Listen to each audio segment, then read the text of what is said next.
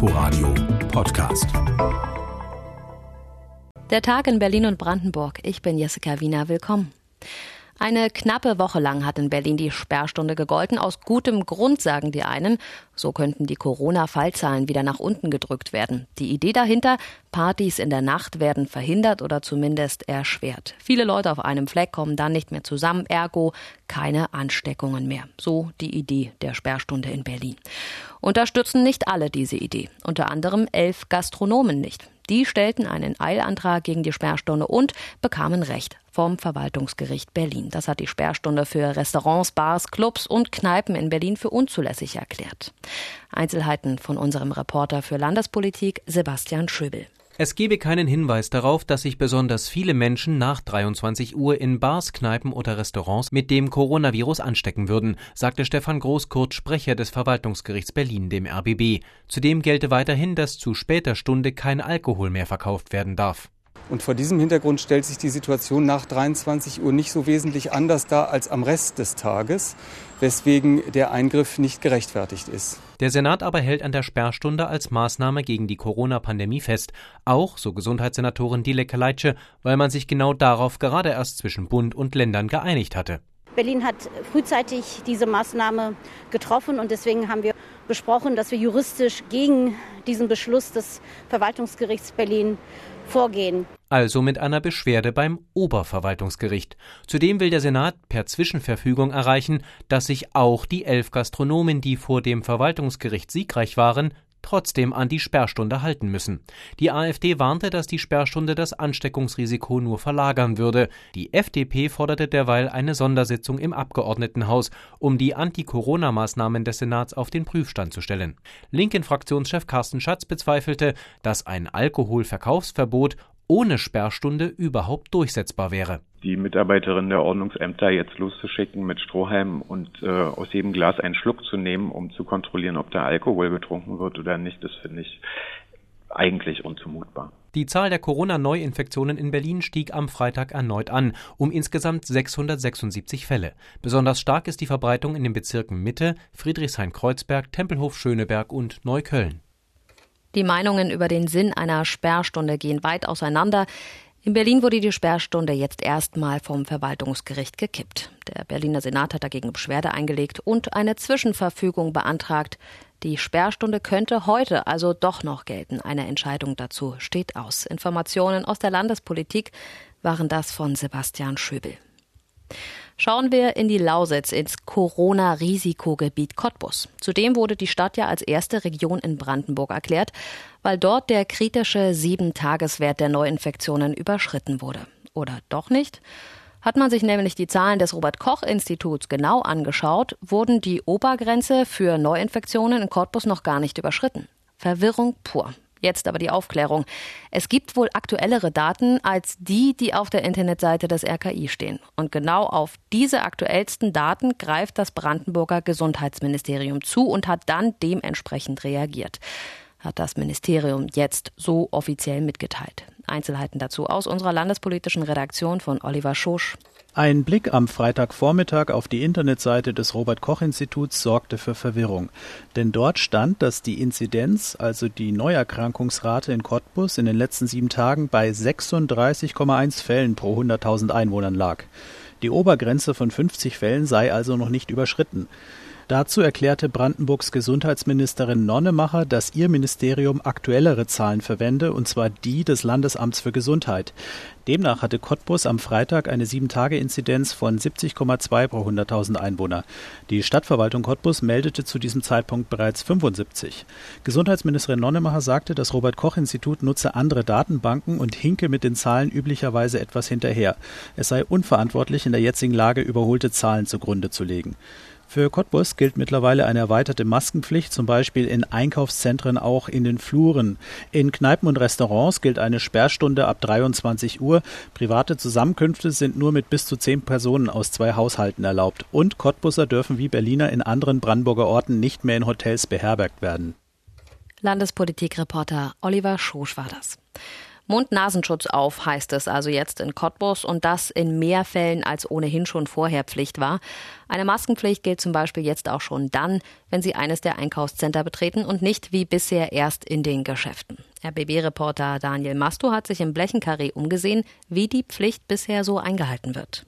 Es scheint sich rumgesprochen zu haben, dass nun mit dem Betreten des Centers eine Maske getragen werden muss. Schon auf dem Weg zum Eingang fällt mir auf, dass viele Kunden ihre Maske aus der Tasche holen. Für Anna Sambale aus Cottbus ist diese neue Pflicht selbstverständlich. Ich möchte ja nicht nur mich, sondern auch die anderen schützen. Also so bedrückend finde ich die jetzt nicht. Und man ist ja auch keine drei Stunden hier drinne, dass man auch zwischendurch rausgehen kann und frische Luft holen kann. Ein paar Meter weiter treffe ich eine Mutter mit ihren zwei Kindern. Erst als ich sie anspreche, setzt sie ihre Maske Maske auf? Also eigentlich zum größten Teil habe ich die immer auf, aber wir kommen gerade vom Friseur und irgendwie habe ich überall die Haare. Es nervt einfach. Gehört dazu, wir müssen lernen, damit zu leben. Von der Maskenpflicht auf den Gängen hat sie gehört. Ihren Sohn klärt sie auf. Wir sind, Ach so. in einem Gebäude. Okay. Mitten auf dem Gang im Erdgeschoss hat Katrin Weiner ihren Quarkröllchenstand. Die Verkäuferin ist ständig den Besucherströmen ausgesetzt. Ihr Fazit nach den ersten Stunden der Maskenpflicht auf den Gängen fällt ganz gut aus. Selten jemand ohne Maske, sage ich mal. Okay, manche ziehen sie mal ein bisschen die Nase mal ein bisschen frei, aber ich würde sagen, wirklich schon im Großen und Ganzen ist es schon besser geworden. Gleich gegenüber ist ein Modegeschäft. Hier arbeitet Martina Kuba. Auch sie ist positiv überrascht. Also ist mir schon Tage vorher aufgefallen, dass auf den Gängen auch mehr Masken getragen werden. Es gibt vereinzelt noch junge Leute, die das nicht machen, aber ich hoffe mal, dass das, das jetzt auch durchsetzt. Ist ja auch richtig. So sieht es auch Monika Apelt, die auf Einkaufsbummel ist. Dass eine Maske getragen wird, erwartet sie von jedem, der es kann. Diese Aufregung hier von manchen Leuten kriege ich nicht auf die Reihe. Ich finde das unmöglich. Das heißt gegenseitige Rücksichtnahme und das zählt dazu. Was noch fehlt im Blechenkarree sind Hinweisschilder. Doch die sind in Arbeit, sagt mir das Center Management. Das erwartet außerdem, dass die Stadt wie angekündigt die neuen Regeln auch regelmäßig kontrolliert. Mit Maske durch die Shopping Mall für die meisten kein Problem, hat RBB-Reporter Daniel Masto festgestellt. Hand aufs Herz. Wüssten Sie genau, was zu tun ist, wenn jemand neben Ihnen auf einmal zusammenbricht? Wüssten Sie genau, wie eine Wiederbelebung funktioniert? Wenn ja, dann ist die neue App der Berliner Feuerwehr genau für Sie gemacht. Heute wurde die App vorgestellt und RBB-Reporter Henrik Schröder hat sie sich angeschaut. Herunterladen kann die App jeder, der oder die sich eine Wiederbelebung zutraut, also im konkreten Fall meist eine Herzdruckmassage. Wer die App hat und registriert ist, bekommt automatisch einen Notruf auf sein Handy, wenn er sich maximal 500 Meter in der Innenstadt bzw. 1000 Meter am Stadtrand entfernt von einem Notfallort befindet. Dann kann der Ersthelfende auf Annehmen klicken, bekommt den genauen Standort und kann hin und helfen. Es gibt jedoch keine Verpflichtung anzunehmen, der App-User kann auch ablehnen. Bis ein Rettungswagen kommt, dauert es in der Regel in Berlin sieben Minuten. Die Ersthelfenden können mit der App nach Tests schon nach drei Minuten vor Ort sein. Das wird Leben retten, ist sich Stefan Polocek, ärztlicher Leiter des Rettungsdienstes in Berlin, sicher. Beim Herz-Kreislauf-Stillstand zählt jede Minute. Man sagt, zehn Prozent pro Minute sinkt das Überleben. Und somit rechnen wir, dass wir das Überleben ganz deutlich steigern können in der Stadt. Es gibt eine ganze Reihe von Studien dazu. Aber wenn wir diese Hochrechnungen annehmen, dann können wir bis zu 130 Menschen zusätzlich in Berlin im Jahr das Leben retten. Die Ersthelfenden sind bei ihrem Einsatz komplett versichert und werden bei Bedarf danach von der Feuerwehr betreut.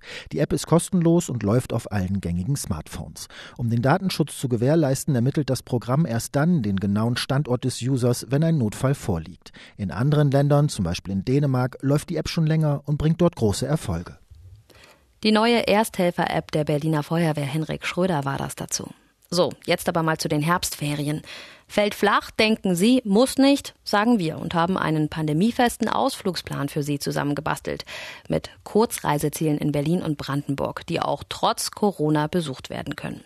Jetzt ein Weinberg auf einer Insel in einem Fluss und das in Brandenburg. Kein Witz. Inforadio-Reporter Martin Adam war dort.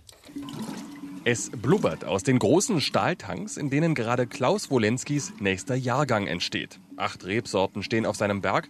Acht verschiedene Weine sind hier gerade im Entstehen. Der Wein ist jetzt in den letzten Tagen gerade geerntet worden, wurde gepresst und äh, gärt jetzt in diesen Tanks. Im Moment sind wir bei der stürmischen Gärung, wie man das vielleicht hört. Um uns drumherum blubbert es ganz fürchterlich. Der Winzer steht im Tor seines Weinkellers. Vor ihm mehrere tausend Liter werdender Wein. In seinem Rücken der Ausblick auf die grüne Insel Töplitz.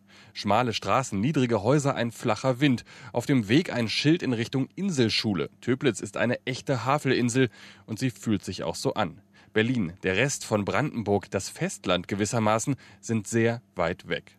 Klaus Wolenski hatte vor mehr als 25 Jahren keine Lust mehr auf seinen Beamtenjob in der Berliner Verwaltung und ist auf Töplitz an den Weinberg gezogen, der damals ohne Weinreben dastand. Nein, den haben wir angepflanzt. Wir haben Rebrechte bekommen und haben mit einem Hektar angefangen. Mittlerweile sind es drei Hektar auf dem Südhang. Seit 600, 700 Jahren waren die Zisterzienser hier. Die haben also schon damals erkannt, dass hier ja ein Mikroklima herrscht. Wir haben hier mehr Sonnenstunden als die Pfalz, glaubt kaum jemand. Aber es ist tatsächlich so, es ist einer der wärmsten Bereiche hier in Deutschland und für den Wein natürlich ideal. Die Insel habe ihr eigenes Klima, sagt er, und viel unberührte Natur. Oben auf dem Weinberg sieht man die langen grünen Reihen der Weinreben entlang den Berg runter auf die Havel. Zwischen den Pflanzen fährt Klaus Wolenski mit einem kleinen E-Golfkart hin und her, begutachtet die noch nicht geernteten Trauben und überlegt, ob es wohl für Eiswein reichen wird. Abgesehen von einigen Erntehelfern arbeiten nur Klaus Wolenski, seine Frau und Tochter auf dem Gut. Sein Wissen über Wein, erzählt er, sei so über die Jahre zusammengekommen. Also es kommt zum Teil 30 Prozent aus der Familie. Der Großvater äh, hatte ein Weingut in Dieblich, das an der Mosel bei Koblenz in der Ecke.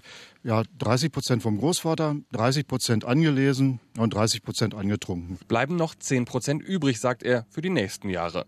Weil Corona auch die kleine Insel nicht verschont, ist das Restaurant des Weins Weinguts gerade geschlossen. Vorbeikommen und Wein kosten kann man aber trotzdem, sagt Klaus Wolenski. Man findet ihn am alten Weinberg 1. Inselfeeling auf Töplitz in Brandenburg hat unser Reporter Martin Adam erlebt. Und wenn Sie jetzt Lust bekommen haben, auch auf unsere anderen Kurzreisetipps in der Region, schauen Sie, klicken Sie und hören Sie auf inforadio.de. Und soweit der Tag in Berlin und Brandenburg mit Jessica Wiener, ebenfalls nachzuhören auf inforadio.de. Inforadio Podcast.